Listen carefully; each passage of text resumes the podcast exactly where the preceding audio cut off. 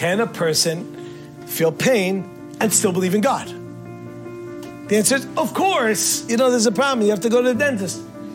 The dentist shows you what's going on inside. There's a problem and it has to be taken care of. If she believes the dentist knows what he's doing, then for sure she won't have any pain.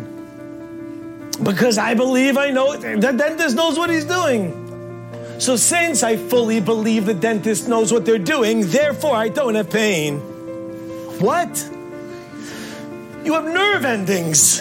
There's something called a nerve. and when you touch a nerve, that's painful, even if you understand what's happening. I could be in pain that something tragic happens and still believe in God. And this is one of the big questions that comes up in various areas of life when people go through struggles and, and, challenges. And they say, well, it must be if I'm feeling this. No, it's okay to feel that and understand that concept.